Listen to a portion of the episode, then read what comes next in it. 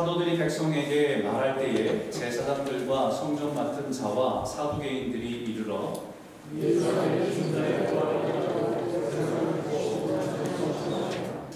그들을 잡음에 날이 이미 저물었으므로 이튿날까지 가두었으나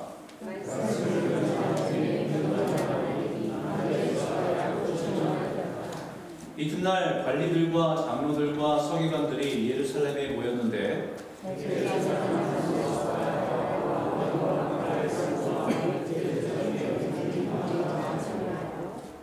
사도들을 가운데 세우고 묻되 너희가 무슨 권세와 누구의 이름으로 이 일을 행하였느냐?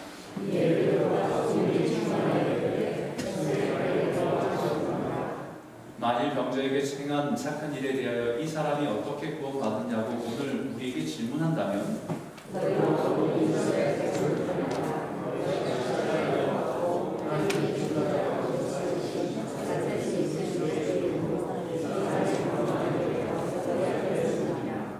이 예수는 너희가 죽자를 버린 돌로서 집 모퉁이의 머릿돌이 되었느니라. 다른 것은 돈을 받을 수 없나니 천하 사람 중에 돈을 받을 만한 다른 이름을 우리에게 주신 일이 없습니다 하였더라. 아멘. 어, 1993년에 만들어진 영화가 있습니다. 아, 버지 이름으로. In the Name of the Father이라고 하는 영화입니다. 아, 저는 영화를 꽤 좋아하는데 그 중에 좋아하는 영화들은 어떤 종류냐면 아, true story가 그러니까 실, 실에 실제적으로 있었던 사건을 배경으로 만든 그런 영화들은 어, 굉장히 제가 좋아합니다. 이 이야기도 이 영화도 1970년대에 영국에서 있었던 제리 콘론 사건이라고 하는 그 사건을 배경으로 만든 영화입니다. 실제적으로 있었던 일을 좀 영화화한 내용입니다. 아일랜드 출신, 영국에서 아일랜드 출신은 마치 한국 사람과 일본과의 관계에서 굉장히 애매한 갈등 속에 있었던 역사가 있는 그런 사람입니다. 아일랜드 출신의 하는 사람이 젊은인데 이 사람이 방탕한 삶을 살다가 어, 어느 날 어느 식당에 가게 됐어요. 근데 그 식당이 갑자기 폭발 사건이, 폭발 테러가 일어났습니다. 폭발 테러가 일어날 때 그 당시 그 자리에 있었던, 그 근처에 있었다는 사실 때문에 용의자가 됐어요. 그래서 경찰의 신문들을 계속해서 봤습니다.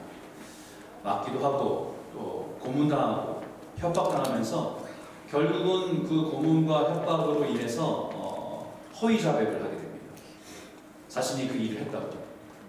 결국 그 허위 자백 때문에 어, 종신형을 선고받게 됩니다. 그 감옥에 가게 됩니다. 누구보다도 아들의 그 억울함을 알고 있는 부모였던 아버지 너무나 큰 충격이었습니다. 너무나 큰 충격이었고 아들이 죄가 없다는 것을 너무 잘 알고 있는데 결백가는 너무 잘 알고 있는데 너무 억울한 사실 앞에서 그 아버지는 그 아들과 함께 그 일을 했다고 공범이라고 자백하면서 같이 감옥에 들어가게 돼요. 감옥 안에서 들어가서 자신들의 억울함을 변호사에게 호소해 보기도 하고 자신들의 무죄임을 밝히려고 애썼지만 아, 쉽지가 않았습니다. 그러고 나서 세월이 흘렀어요. 그런데 그, 그 감옥에 어떤 한 사람이 잡혔는데 그 사람이 그 당시에 폭탄 테러의 진짜 범인이라는 것을 알게 됩니다. 그러고 나서 그 사람이 자신이 그 일을 한 범인이라고 자백까지 했어요. 그럼에도 불구하고 어, 이분, 이 사람들의 그 결백이 풀어지지가 않습니다. 당시 사건 무죄로 인정받는 것 자체가 어, 너무 어려웠습니다. 시간도 이미 15년이라는 세월이 흘렀고 무엇보다 그 당시 허위 자백을 받아냈던 형사들이 엄청난 방해를 하고 자신들의 잘못을 끝까지 감추려고 했기 때문에 아, 그 사실이 진실로 드러나지 않았습니다. 그런 시, 그러면서 시간들이 흘러가면서 어, 그 감옥 안에 있던 페인트 공장, 직업을 이렇게 배우는 그런 영역이 있잖아요. 거기서 아버지가 일하다가 이제 나이가 들 병이 들어서 누명을 쓴 채 그냥 감옥에서 세상을 떠나게 됩니다.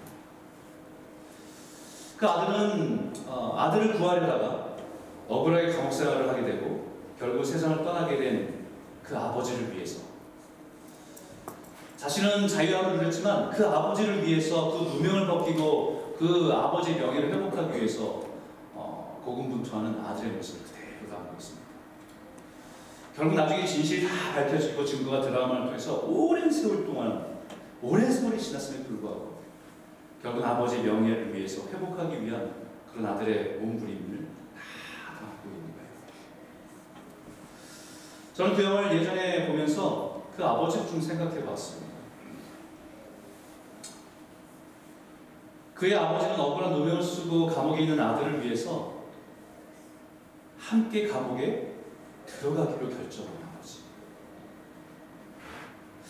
감옥에 들어와 자기 때문에 감옥에 들어와 있는 아버지를 보면서 자신이 인생을 이렇게 살아오게 된 방탕하게 살았던 그 삶을 아버지 때문이라고 아버지가 온갖 비난과 원망을 해대는 아들.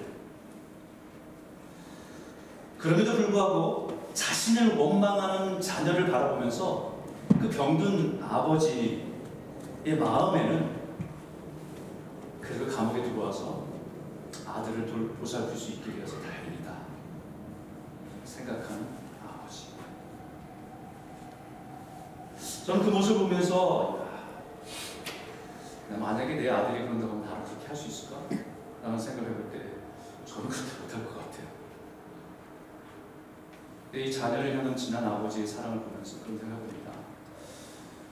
아, 이 아버지의 모습이 향한 하나님 아버지의 모습이구나. 망나니와 철부자 같은 우리가 죄 가운데 행하고 방탕한 삶을 살다가 사탄의 정죄함을 당해서 영원히 멸망할 수밖에 없는 운명을 가지고 있던 우리들, 소망이 없는 우리를 위해서 아무 죄가 없으신 그분이 이 땅에 오십니다. 아버지가 아들을 위해서 감옥으로 들어간 것보다 하늘 아버지께서 이 땅에 인간으로 오신 게 더 비참한 모습이죠. 그리고 그뿐만 아니라 우리를 위해서 십자가에서 죽으시고 우리를 우리에게 생명을 내어주신 그 아버지의 사랑. 그 영화에서는 주인공이 제리는 자신을 위해서 억울함과 고통을 당한 아버지, 그 아버지의 이름을 위해서, 그 아버지의 명예 회복을 위해서, 아버지가 무죄함을 드러내기 위해서 최선을 다한 삶을 아버지가 죽은 이에 살아갑니다. 어쩌면 우리는 내 우리가 살아가는 우리의 인생이 우리의 죄를 구해서 구원하신 구원자 되신 예수 그리스도의 이름을 위해서 그 이름을 자랑하고 전하고 살아가는 삶이 마땅히 우리의 삶이 되어야 된다라고 하는 것을 깨닫게 됩니다. 그리고 그 영화에서요, 이 제리아고 하는 이 부자가 아버지 아들이 무죄라는 것이 드러났음에도 불구하고 그 증거 분명히 드러나고 거기에 자기가 자백하는 사람이 있음에도 불구하고 형사들 가장 그것을 방해하고 드러나기 싫어했던 사람들이 형사들이었어요. 왜냐하면 그 일이 진실로 드러나면 자신들의 명예와 자신들의 이름을 수치를 당하게 될까봐 끝까지 자신들의 실수를 인정하지 않고 진실과 증거를 부인하고 진실을 거짓으로 덮으려고 하는 사람들이었다는 것입니다. 저는 그 영화의 모습이 오늘 본문을 묵상하면서 그 모습이 이렇게 많이 겹쳐요. 오늘 본문에도 사도 베드로와 요한은 영원한 죄 가운데 죽을 수밖에 없는 나를 대신해서 죽으신 우리를 구원하신 그 예수 이름을 증거하는 일에 담대히 선포하고 있습니다. 아무도 부인할 수 없는 증거가 여기 있습니다. 성전 앞에서 40년 동안에 사람 지나가는 사람들 앞에서 구걸하고 있었던 그 사람이 지금 기뻐 뛰고 있고 걷고 있고 뛰고 있고 성전에 들어와서 예배하고 있는 그 모습이 나사렛 예수의 이름으로 걷게 된 그 증거가 여기 있습니다. 그 증거가 눈앞에 있음에도 불구하고 지금 오늘 본문에 자신들의 명예와 이름을 더 중요하게 여기는 사람들 그 사람들이 진리를 거부하고 있는 사람들의 모습을 그대로 보여주고 있습니다. 오늘 5절과 6절 한번 말씀 한번 읽어볼까요? 그들이 어떤 사람들인지 함께 읽겠습니다. 시작. 이튿날 관리들과 장로들과 서기관들이 예루살렘에 모였는데 대제사장 안나수와 가야바와 요한과 알렉산더와 및 대제사장의 군중이 다 참여하여 사도들을 가운데 세우고 묻되 너희가 무슨 권세와 누구의 이름으로 이 일을 행하였느냐 여기에 모인 관리들 그리고 장로와 그리고 서기관들, 그리고 대제사장인 안나스와 가야바, 요한과 알렉산더, 그리고 대제사장의 가족 친척들이 다 모여 있는 거예요. 그 사람들이 다 모여서 지금 베드로와 요한을 세워놓고 신문을 하고 있는 겁니다. 성전을 중심으로 종교적인 실세였던 사람들이 다 모여 있습니다.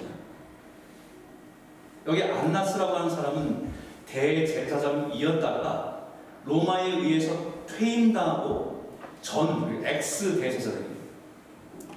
그 안나스 대신에 로마가 세운 대제사장이 가야바라는 사람이 여기 있습니다. 그러니까 전에 대제사장이었던 사람도 있고 로마에 의해서 세운 지금 대제사장도 있고 그리고 그 전에 그 전에 대제사장직을 수행했던 요한과 알렉산더를 비롯한 대제사장 집안 사람들이 다 모여 있는 겁니다. 로마의 통치 아래 있었지만 유대인들 안에서 일어나는 모든 사법적인 일들을 결정하는 역할을 하는 사람들이에요. 실세들이죠. 그 사람 사내들이 공의회로 모인 것입니다. 대부분의 회원들은 서로가 알만한 가족 친척으로 구성된 이스라엘의 종교적인 책임을 감당하면서 자신들이 그 권리와 특권을 독차지하는 그런 가문들입니다. 지금 예수 때문에 문제가 생긴 겁니다. 자신들이 지금까지 유대인들 사이에서 가지고 있던 권력과 지위 그리고 자신 그것에 따른 특권들이 위협을 받고 있는 겁니다. 여러분 생각해 보십시오. 성전을 중심으로 그것을 통해서 자기가 권위를 얻고 그것을 통해서 유익을 얻고 성전과 더불어 살았던 사람들이잖아요. 그러면 누구보다도 성전에서 매일 아침 매일마다 구걸하고 있는 사람 그 사람에 대해서 누구보다도 잘 알고 있는 사람입니다. 40년 동안의 성전 앞에서 자기를 돌봐달라고 자기를 봐달라고 동전 한 입을 한 입이라도 나에게 달라고 구걸하는 사람 모를 수가 없습니다. 그 사람이 지금 걷게 되고 뛰고 성전에 들어와서 하나님을 찬송하고 예배하고 있는데 이 사람들에겐 그것보다 더 중요한 것이 있습니다. 그것은 자신들의 가문과 자신들의 조직입니다. 자신들의 이름이고 자신들의 권력이고 자신들이 누리고 있는 특권입니다.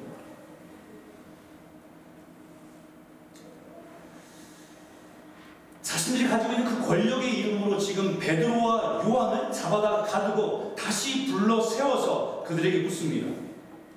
너희가 도대체 누구의 이름으로 그런 일을 했냐? 누구한테 그런 권세를 받아서 그런 일을 했냐? 라고 묻습니다. 여러분 이 질문 안에 그 사람들이 가장 중요하게 여기는 것이 다 들어있어요. 누구의 이름으로 또 누구의 권세 그 일을 행하였는가 하는 거죠. 세상의 권력의 이름으로 무섭게 추궁하고 있습니다.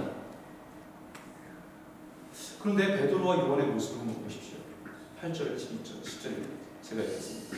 이에 베드로가 성령이 충만하인데 백성의 관리들과 장로들아 만일 병자에게 행한 착한 일에 대하여 이 사람이 어떻게 구원을 받았냐고 오늘 우리에게 질문한다면 너희와 모든 이스라엘 백성들은 알라 너희가 십자가에 못 박고 하나님이 죽은 자 가운데 살리신 나사렛 예수 그리스도의 이름으로 이 사람이 건강하게 되어 너희 앞에 섭니다.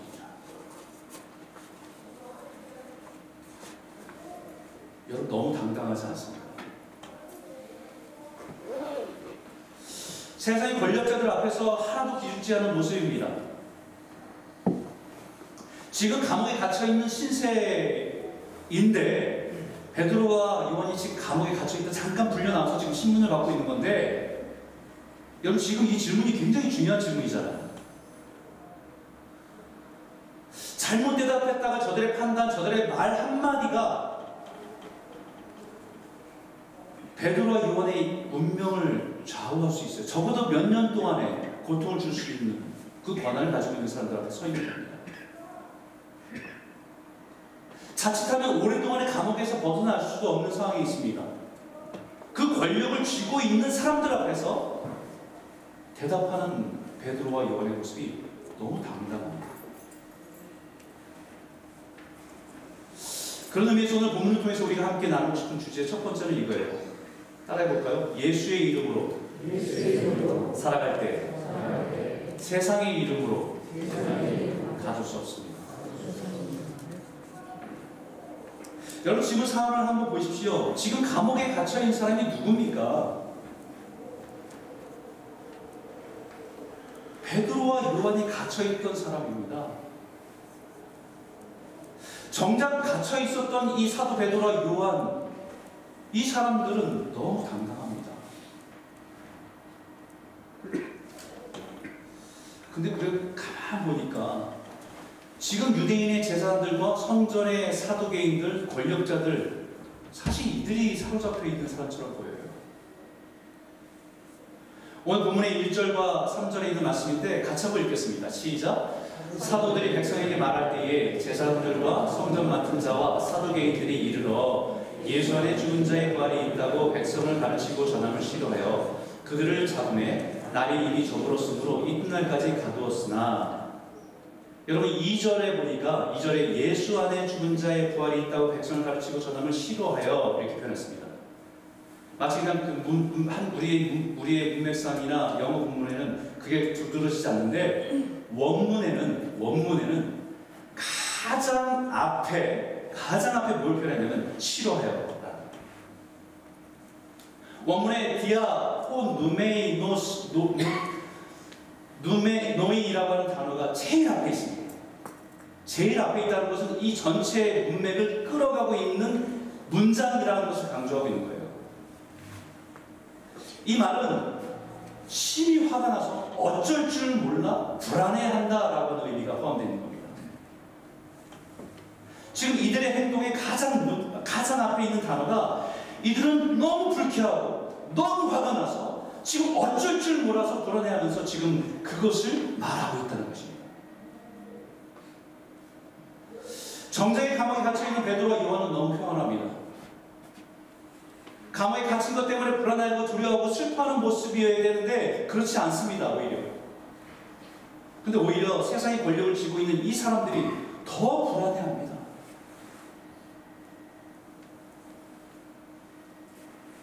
그럼 도대체 누가 감옥에 있는 거예요? 누가 갇힌 사람입니까?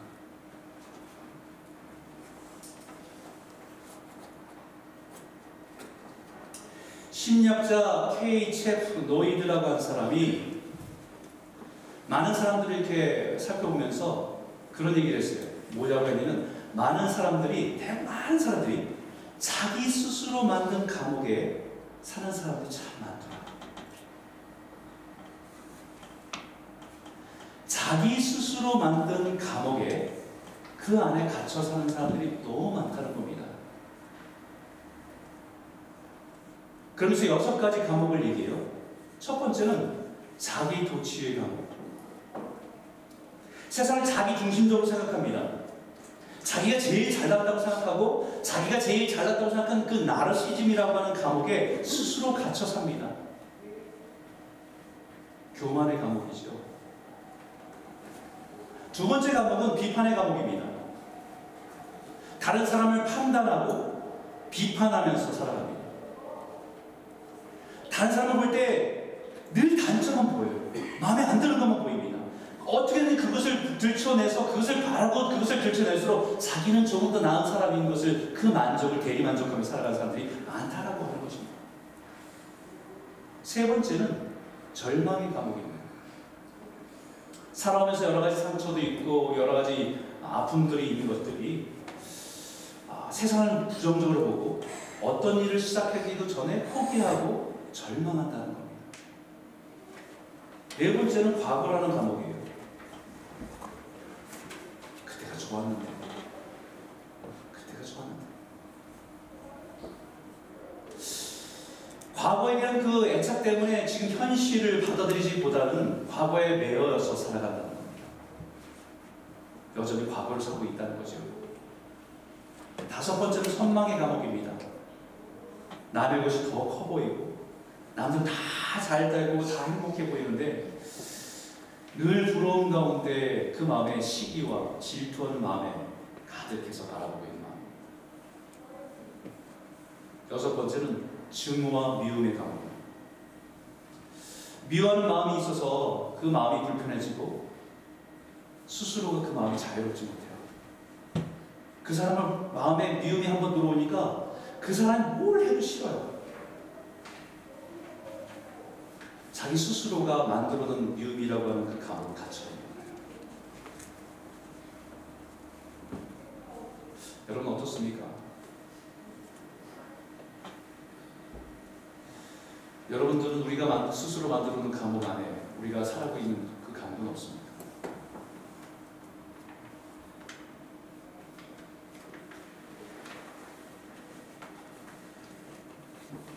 지금 유대 지도자와 권력자들은 스스로 만든 감옥, 자기 도치라고 하는 감옥과 비판의 감옥과 증오와 미움이라고 하는 감옥에 겹겹이 쌓여 있는 감옥에 갇혀 있는 겁니다.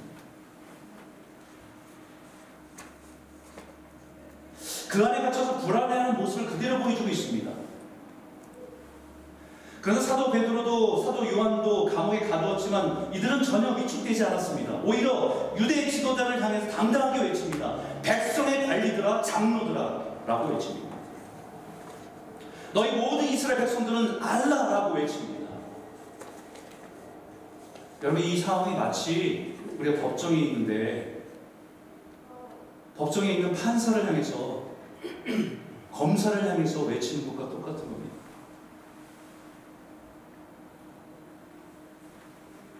사실 베드로 요한도 얼마 전까지만 해도 절망의 감옥에 갇혀 있었습니다.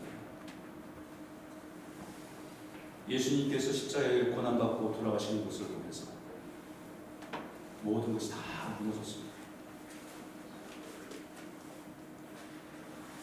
예수님을 바라보면서 많은 분에서 따라왔는데 그 기대를 가지고 있던 것이 예수님의 죽음을 통해 다 무너졌기 때문에 다 무너졌기 때문에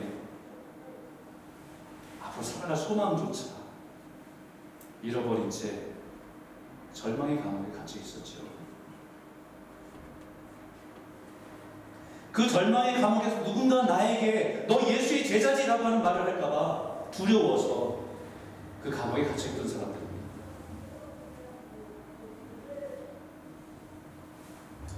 여러분 철로 역정이라고 하는 것도 우리 청년들과 지금도 나누고 있는데 거기에서 이 순례자가 가장 큰 위기를 만날 때가 있어요. 가장 큰 위기. 수많은 사람들을 만나는데 그 중에서 가장 큰 위기를 만날 때가 언제냐면 의심의 성에 들어가서 절망이라고 하는 거인을 만날 때입니다. 거인으로 표현했어요. 매일 두들겨 맞고 감옥에 갇히고 그 속에서 절망 가운데 빠질 때 산소망을 잃어버리고 스스로 목숨을 끊고자 하는 모든 것을 다 포기해 버리려고 하는 그 순례자의 모습을 적나라하게 보여줍니다. 그 절망의 감옥에 갇힐 때는 자신의 다하고 있는 삶의 인생의 모든 고난들을 이해할 수 없어서 하나님에 대해서 의심하고 그 절망을 두들겨 맞는 것을 통해서 모든 것을 다 포기해 버리는 그런 위기 상태에 있는 순례자의 모습을 그대로 보여줍니다. 사도 베드로와 사도 요한이 그러한 상태에 있었던 사람들이잖아요. 근데 지금 그들의 모습에서 완전히 바뀐 겁니다. 그들을 바꿔놓은 것이 무엇입니까? 그것은 죽음에서 부활하신 나사렛 예수 그리스도의 이름입니다. 그 이름에는 능력이 있다는 것을 깨달았고 그 이름의 이름이 인생의 모든 문을 열쇠하는 것을 깨달았기 때문입니다. 그 예수의 이름이 모든 인생의 문제에서 자유케 하는 능력이 있다는 것을 깨달았기 때문에 그 앉은 자에게 내가 아무것도 없지만 나에게 있는 나사렛 예수의 이름으로 일어나 걸으라고 빈손을 내밀 수 있었던 것이 그들 확신이 있었던 거죠. 그래서 예수를 따르는 그리스도인 제자는 바로 그 이름의 능력으로 살아가는 존재. 사도 바울도 이 의미를 가지고 성도들에게 분명히 선포했죠. 이 말씀 한번 같이 한번 읽어볼까요? 함께 읽겠습니다. 시작. 우리가 사방으로 우겨섬을 당하여도 쌓이지 아니하고 낙심하지 아니하며 핍박을 받아도 버림바 되지 아니하며 거꾸로 들임을 당하여도 망하지 아니하고 우리가 항상 예수 그리스도 이것을 몸에 짊어짐은 예수의 생명도 우리 몸에 나타나게 하려 한다. 아멘. 예수의 생명이 우리 몸에 나타난다. 우리 힘을 감당하기 힘든 문제에 둘러싸여도 쌓이지 않고 아무런 소망이 보이지 않는 상황에 처해도 낙심하지 않고 가지 핍박과 박해 속에서도 꺾이지도 망하지도 않아. 세상 이름으로 우리를 누르고 가두려고 해도 가둘 수 없다. 왜냐하면 우리는 예수의 생명의 이름이기. 예수의 이름의 능력으로 살아가는 사람들입니다. 사랑하는 성도 여러분, 오늘 저와 여러분에게 예수의 이름의 능력이 힘있게 나타나기를 소원합니다. 여러 가지 근심과 걱정의 감옥에서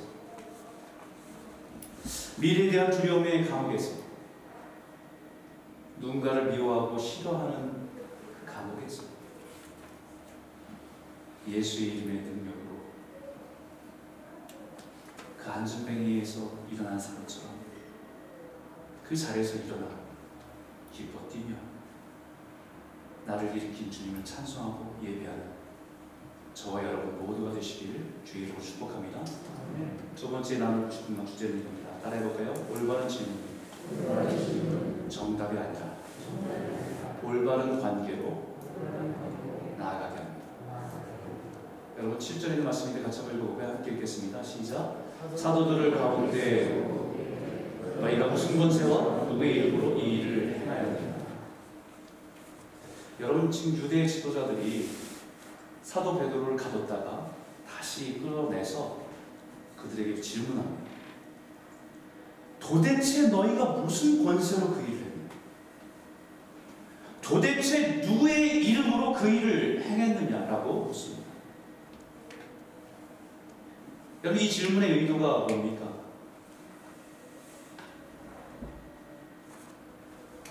이 질문의 의도는 우리가 허락하지 않았는데 왜 그런 일을 했느냐 이거잖아요.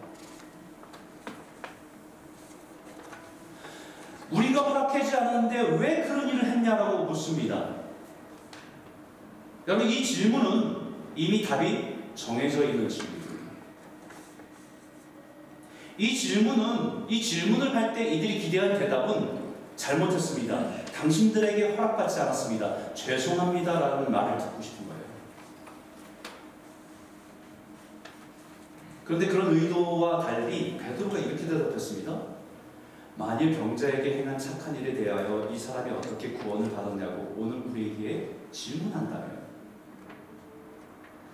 너희와 모든 이스라엘 백성들은 알라. 너희가 십자가에 못 박고 하나님이 죽은 자 가운데 살리신 나사렛 예수 그리스도의 이름으로 이 사람이 건강하게 되어 너희 앞에 섰느니라. 여러분 엉뚱한 대답을 하는 거잖아요 여기 이렇게 물었습니다. 누구의 권세로 누구의 이름으로 그 일을 한 거야? 라고 묻는데 다시 묻습니다. 다시 정정하죠. 만일 병자에게 행한 착한 일에 대하여 이 사람이 어떻게 구원을 받았냐고 오늘 우리에게 질문한다면 무슨 말이에요, 여러분? 당신들 지금 질문 잘못하고 있는 겁니다. 당신들이 지금 우리에게 물어야 될 것은 이 사람이 어떻게 치료되고 어떻게 온전하게 됐는지 그것을 물어야 되는 것 아닙니까? 지금 중요한 것은 당신의 권한과 이름이 아니라 이 사람이 일어난 이 놀라운 하나님의 선한 일에 대해서 물었어야 되는 것 아닙니까? 라고 질문하는 겁니다.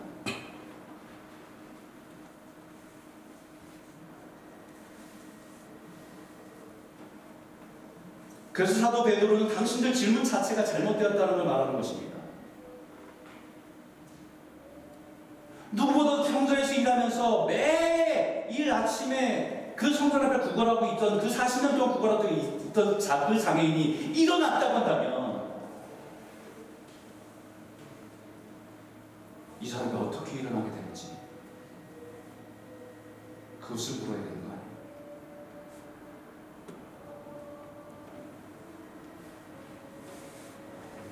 그 일에 대해서 들으려고 질문한 것이 아니라 자신들이 허락 없이 했다는 것에 인정하라는 그 질문 아닙니까? 질문이 잘못됐다는 거예요. 올바른 질문이 올바른 답을 찾아가는 것이기 때문입니다. 그래서 올바른 질문을 해야 제대로 된 답을 얻는다는 말이 있습니다. 우리가 세상에서 열린 질문과 닫힌 질문이라는 얘기를 많이 하죠. 닫힌 질문은 질문했을 때 예, 아니면 아니요 라고 하는 대답을 하시는 것들이에요. 닫힌 질문 이미 정해진 답이 있습니다. 정답과 오답이 있습니다. 그 답을 말하도록 이끌어내는 질문이 닫힌 질문입니다. 밥 먹었어요? 닫힌 질문이에요. 예, 아니요. 근데 열린 질문은 상대방의 생각과 마음과 느낌과 감정과 그 사람의 체험이나 경험들을 듣고자 하는 질문이에요. 쉽게 말하면 닫힌 질문을 통해서는 내가 원하는 답만을 구하는 질문입니다. 근데 열린 질문은 상대방을 받아들이는 질문. 더 깊은 관계로 나아가기 원하는.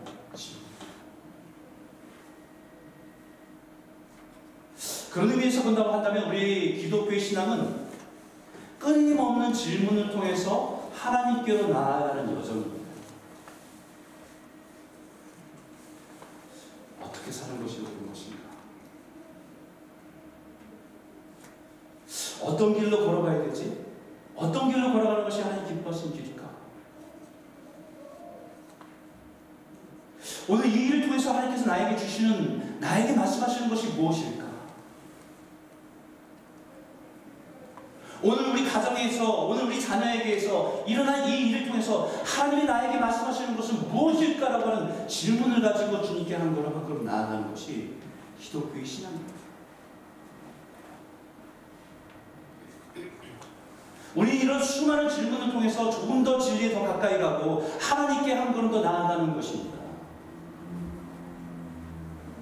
지금 성전에 걷지 못한 사람이 걷게 되고 뛰고 찬송하고 예배하는 일을 보여주신 것은 그들로 하여금 주님 이 일을 통해서 우리에게 무엇을 깨닫기 원하십니까? 나는 열린 질문으로 하나님 앞으로 나오라고 주신 기회라는 것.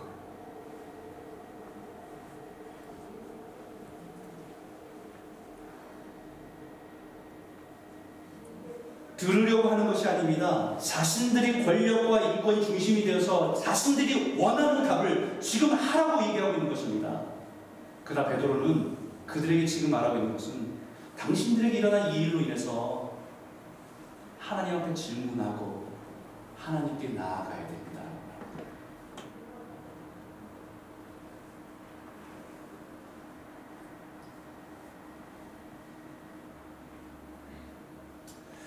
우리의 인생에는 많은 일들이 있습니다. 그러면 우리는 내가 원하는 답을 얻기를 원해요. 근데 하나님은 하나님께로 나오기를 원하세요.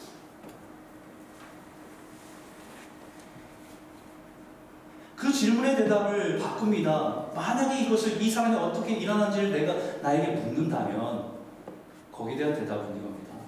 너희와 모든 이스라엘 백성들은 달라. 너희가 십자가에 못 박고 하나님이 죽은 자 가운데 살리신 나사렛 예수 그리스도의 이름으로 이 사람이 건강하게 되어 너희 앞에 서랍니다.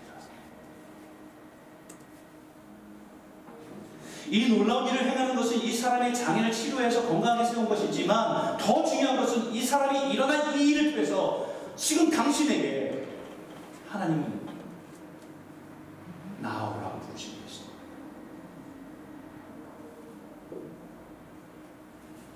당신들이 십자가에 못 박은 그 예수가 다시 살아나신 하나님이심을 보여주기 위한 증거로 말씀하신 것입니다.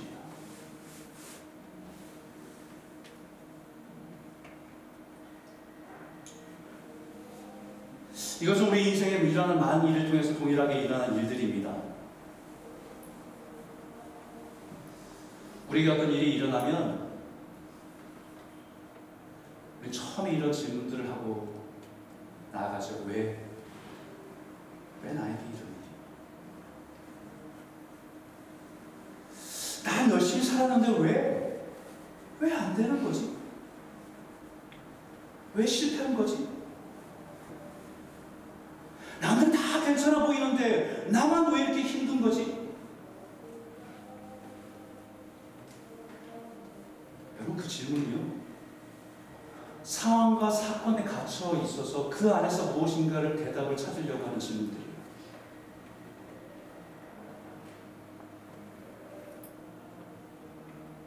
하지만 주님이 그 일을 통해서 우리에게 원하시는 것은 올바른 질문을 통해서 주님께 더 가까이 나오기를 원하실 때가 참 많다는 것입니다.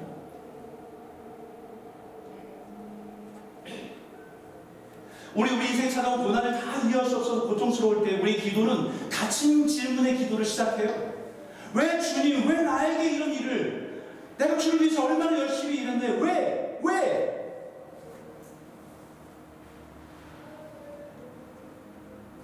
그런 기도를 시작했지만 나중에 하나님께서 그 기도를 바꿔주세요.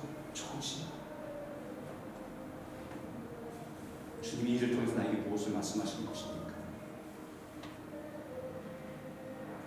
내가 다 이해할 수 없는 하나님의 섭리와 계획을 알기만 합니다.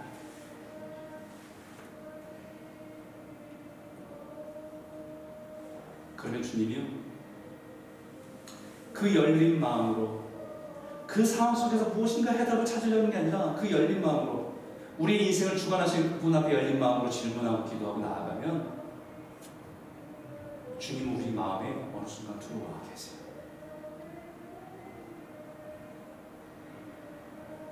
그리고 그것이 우리의 인생을 향한 징계가 아니라 사랑하는 것을 깨닫게 해주십니다. 따뜻한 위로와 함께 함께하고 계신 주님이 계신 것을 경험하게 하세요. 바로 그 일을 통해서 당신께 주님께로 더 가까이 나오기를 원하시는 하나님의 뜻과 마음이 있다는 것을 깨닫게 해주십니다. 더 깊은 관계로 우리를 이끌어 가신다는 것을 경험하게 되죠. 베드로는 지금 그 일에 대해서 당신들을 향한 부르심입니다라는 것을 선포하고 있는 것입니다. 당신들을 향해서 하나님 구원의 초대로 당신들을 부르고 계십니다라고 말씀하고 있습니다. 11절과 12절에 우리 한번 같이 한번 읽어볼까요? 함께 읽겠습니다. 시작. 너희가 모든 이스라엘 백성들은 알라. 너희가 십자가에 못 박고 하나님이 죽은 자 가운데서 살리신 나사렛 예수 그리스도의 이름으로 이 사람이 건강하게 되어 너희 앞에 섰느니라. 이 예수는 너희 건축자들의 버린 돌로서 진 모퉁이의 머릿돌이 되었느니라. 너희 제사장들과 대제사장들, 성전을 섬기는 사두개인들, 너희들이 소중히 여기는 제사장의 명예, 세상의 명예, 권력과 특권시키기 위해서 거부한 이름 예수.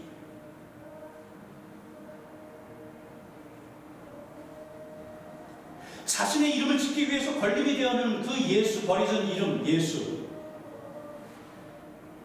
그 예수의 이름으로 이 사람이 건강하게 되었고 이 사람이 온전케 된 것입니다라고 말하고 있는 것입니다.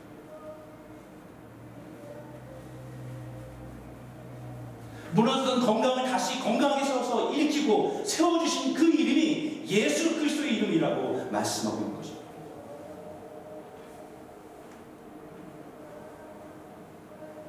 당신들은 당신들의 이름을 높이고 하나님을 버리고 그 중심에 버리고 내가 원하는 것을 세우려고 애쓰고 있는 그것을 이제 다 무너뜨리고 당신이 버려둔 이 예수 그것이 모퉁이 돌이 되어서 다시 새 집을 이루시라. 믿음의 집을 세우라 하나님 거하신 성전이 되라고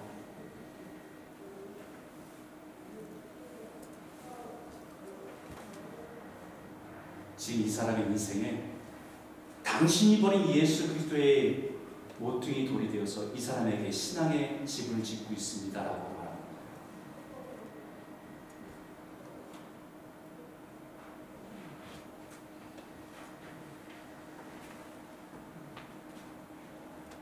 우리 열심히 살다 보면 우리의 집을 짓고 싶잖아요.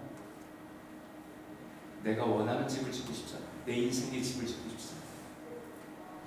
근데 그 인생의 집에 예수 그리스도 중심에 두기에는 불편해요. 내 욕망들은 다할 수 없으니까. 그건 쉬우죠.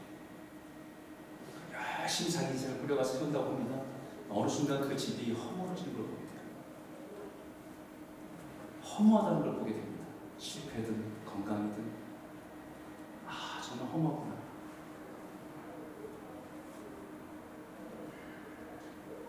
그 주님 다시 그 예수를 내 인생에 모퉁이 돌로 삼아서 하나씩 하나씩 믿음의 집을 세우라고 부르시는 거예요.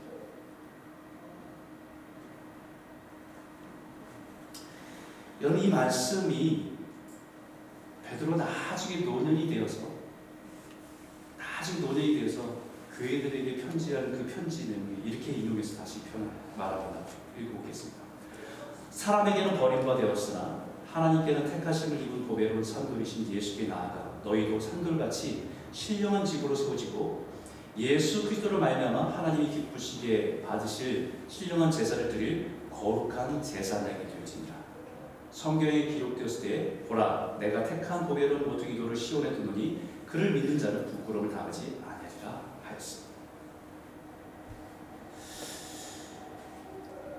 예수로 말미암아 세워진 거룩한 제사장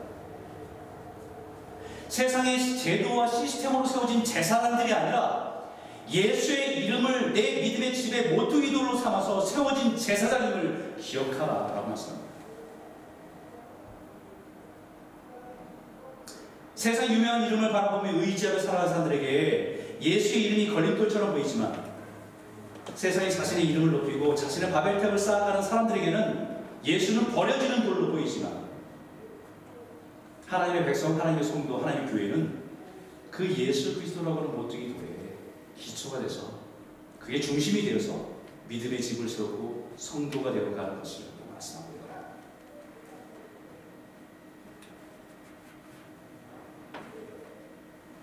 그 능력의 이름이 예수 그리스도입니다. 오늘 이 말씀 같이 한번 읽겠습니다. 마지막 절 함께 읽을까요? 시작. 다른 이로서는 구원을 얻을 수 없나니 천하 사람 중에 구원받을 만한 다른 이름을 우리에게 주신 일이 없습니다. 성전에서 일하는 사람들입니다. 평생 성전에서 일했던 사람들이요. 근데 예수가 중심이 없어요.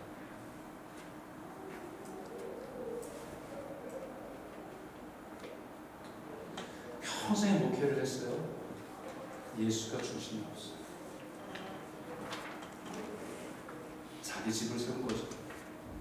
자신이, 자신의 커리어를 세운 거죠. 그러면 주님 앞에서 맨날 부끄러움 당합니다. 사랑하는 성도 여러분, 오늘 이 예수의 이름을 붙들고 모든 두려움과 절망과 고난의 상황에서 믿음으로 일어서신 저와 여러분 되시기를 주님으로 축복합니다.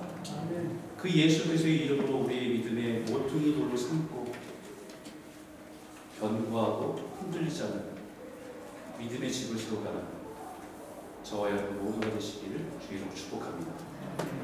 교회는요 예수의 이름의 권세와 능력 위에 세워진 겁니다. 모든 성도의 삶도 예수의 이름의 권세 위에 세워진 사람들입니다. 저와, 저와 여러분 모두가 우리를 죄에서 구원하신 예수 이름을 위해서 아버지의 이름을 위해서 우리의 삶을 주님께 드리며 살아가시는 저와 여러분 모두가 되시길 주의 이름으로 축복합니다. 한번 기도할까요?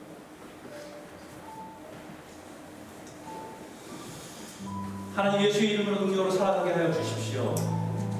우리 인생의 모든 상황에 매여 있지 않고 결박되지 않는 예수의 생명의 능력으로 일어나 자유함으로 선포하며 살아가시는 성도되게 하여 주십시오.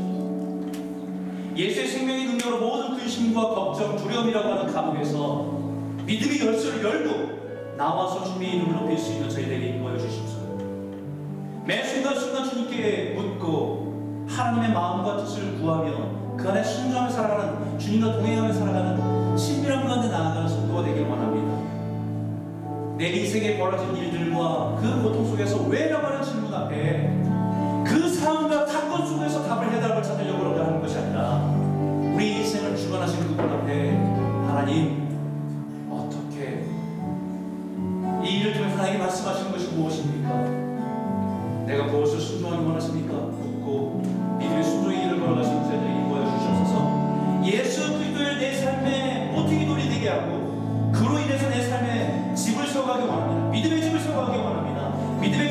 이루가기 원합니다. 믿음의 교회를 세워가기 원합니다. 우리 한번 같이 한번 기도하겠습니다. 함께 기도하겠습니다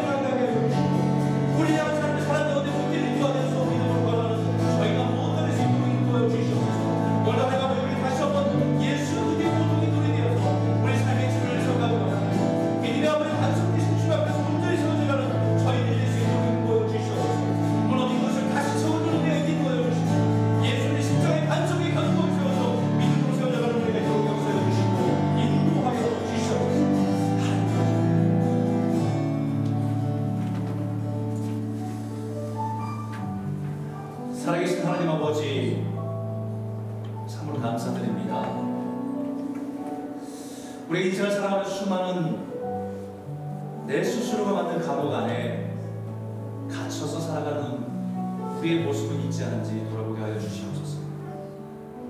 무엇인가 이루고 무엇인가 성취했기 때문에 내 스스로 교만하다고 하는 사도치의 감옥에 빠져 있는 우리의 모습은 있지 않은지 여러 가지 모습으로 내가 기준이 되어서 사람들을 판단하고 정지하며 그들의 불량을 말하면 말할수록 나는 좀 나은 사람이라고 생각하는 자기 기만에 빠져 있는 것은 예전이 더 좋았는데라고 하는 과거에 매여서 오늘 믿음으로 살지 못하는 우리의 모습은 있지는 않은지. 수많은 만남과 관계 속에서 상처가 있어서 하나님 용서하지 못하고 여전히 그 감옥에 갇혀서 우리가 그 안에 고통하고 있는 우리 많은 인생의 실패와 모든 두려움 때문에 절망해서 두려움 가운데 그 절망의 감옥에서 빠져나오지 못한 채 산 소망이 끊어져 버린 것은 아닌지 오늘 사도 베드로와 요한을 일으켰던 주님 오늘 다시 나사렛 예수 그리스도의 이름으로 그 이름의 권세와 능력으로 그 생명의 능력으로 일어나는 은혜가 있도록 허락하여 주시옵소서. 하나님 우리 인생 수많은 일들이 생길 때마다 우리는 왜라고 하는 질문을 가지고 그 사건과 상황 속에서 답을 찾으러 갔지만 우리 인생의 주인 되신 주님 앞에 하나님이 이를 통해서 나에게 원하시는 것이 무엇인지를 묻지 않았습니다. 하나님 우리가 주님이 우리의 주인 되신다고 믿는다고 한다 올바른 질문의 기도로 주 앞에 나아가게 하여 주시고 주님이 우리를 붙드시고 일으키신 하나님의 손을 붙들고 주님과 동행하며 걸어가는 삶을 살아갈 수 있도록 인도하여 주시옵소서.